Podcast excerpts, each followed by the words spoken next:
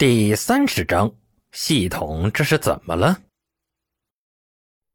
这个我承认，我打从心眼里也想不劳而获，但这东西显然不是那么好掏的。陈斌指了指地上那个鼻烟壶，比如这玩意儿，它号称拥有四百年的历史，但据我所知，鼻烟壶是明末清初的产物。现在最多也就是三百五十年的历史，四百年的鼻烟壶也不是绝对不可能的，只是那个价值显然是要比市面上大多数古玩要珍贵的多，不太可能流入市场。当然，古玩市场的魅力就在这里，几千倍的利润，有很多人就会想，反正这玩意儿便宜，不如买个回去试试。万一中了呢？所以，嘿嘿，老板，这玩意儿多少钱？啊陈斌说着，对一脸不爽的老板笑了笑。这幽默的一幕惹得朵朵哈哈大笑，老板的脸色也收敛了起来。我发现你很适合做主播嘛，也许某天你失业了，可以来我们这行试试呢。承您吉言。我不觉得我的学校会倒闭。陈斌拉着音线说道，边从老板的手里接过鼻烟壶。老板只卖了他二十块钱，不算太坑。好吧，好吧，是我说错话了。祝你生意兴隆，财源滚滚，一辈子别碰直播间好了。呵呵，呵呵朵朵捂着嘴笑道。话说，你的学校该开业了吧？如果开业了，我去给你做个个人宣传，保证你生源广入。是开了，不过现在只有几十个人，你想直播的话，恐怕不会有什么效果。没关系的，有你在就好了。好了，各位看官们，下次我们去看校长劈砖头去。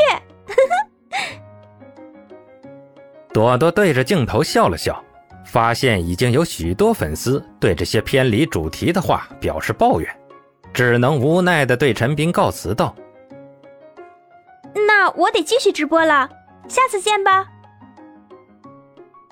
行，生计重要嘛，下次见。陈斌跟朵朵告别后，向着出口的方向走去，不过他很快就愣了一下。因为他发现，从自己对面走来的一个戴着鸭舌帽、裹着风衣的男人，脸上虽然毫无表情，但眼睛却死死盯着朵朵的方向不放。陈斌很早的时候曾经舍友说过，古玩市场这个地方势力错综复杂，三教九流的人数不胜数，很多人表面上是某个摊档的主人，暗地里却是手法一流的扒手。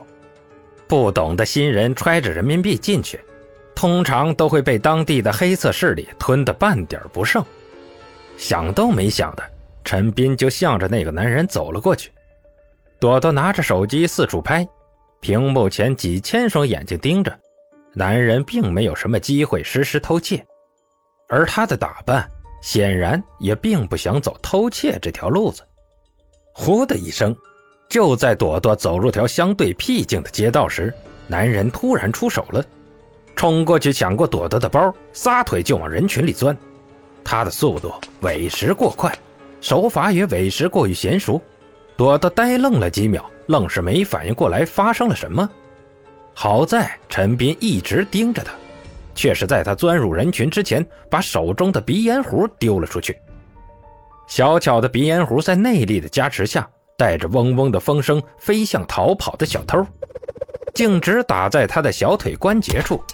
正迈腿狂奔的小偷一个踉跄，失去平衡，顿时额头朝地栽倒在路面上，爬不起来。陈斌吐了吐舌头：“娘的，鼻烟壶果然不适合做暗器。我明明瞄的是人家后脑勺来着。”小偷倒地后挣扎着，还想要站起来。陈斌连忙上前按住了他，夺过皮包，顺便从怀里摸出张百元头，塞在他怀里。走吧，我不想惹事儿。小偷站起来，揉了揉膝盖，瞥了眼陈斌，想撂几句威胁的话，但又没由来的感到一阵心悸。常年混迹各种灰色地区的他，知道自己今天碰到了硬角色。摸了摸手里的钱后，终究没有开口。对于他这样的人来说，多一事不如少一事，特别是在对方懂规矩的情况下。再找事儿，不识趣儿的就是他了。把钱塞进口袋里，小偷正了正帽子，灰溜溜的钻进人群，两三下就消失的无影不踪。给，你的包。陈斌来到依旧愣着的朵朵面前，把钱包塞到他手里，顺便瞄了眼手机屏幕，上面各种六六六刷的到处都是，有不少人在询问着陈斌的来历。知道陈斌出身的，则炫耀般把陈斌的学校地址放上来。虽然不知道这广告效果有多好，不过免费又实惠的玩意儿总是让人心情舒畅。陈斌咧了咧嘴，冲镜头笑了起来。得意不到半秒，陈斌就被耳边高音炮似的声音给轰了回去。哇，真是太厉害了！朵朵满脸惊奇的把镜头怼到陈斌跟前，嘴巴跟机关炮似的哔哔起来。哇，你刚刚用的什么暗器手法？传说中的弹指神通吗？还有还有，你为什么拿钱给他，还放他走啊？你这么做不怕他得寸进尺吗？还是说，这是传说中的道上的规矩？这个，你不先检查一下自己的包？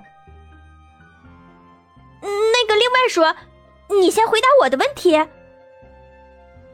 朵朵两颗瞪圆了的眼球，让陈斌不由得想起那个名叫易红的记者。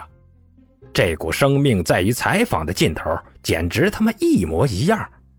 陈斌都想问问他们。是不是失散多年的亲生姐妹了？当然，陈斌不知道，朵朵只是对武侠感兴趣而已，跟敬业半毛钱关系没有。陈斌斟酌了会儿，解释道：“我不怕他得寸进尺，就怕他蓄意报复。这个方法是一个老同学教给我的，不管在什么地方，破财挡财的这个道理总是通用的。”朵朵越发兴奋了。不知道想起什么，脸颊鼓得通红。人回去后会不会被剁手指啊？你是黑道小说看多了吧？陈斌哭笑不得的揉了揉朵朵的脑袋。对于这种孩子心性的人，陈斌总是会很自然的做出这种举动。哪有那么夸张？真要是失手一次剁一次，那些火车站前混饭吃的。还不连脚趾都给剁没了？嗯，也是。朵朵撇着嘴儿，满脸失望的表情。唉，果然现实世界比小说世界要无聊的多呀。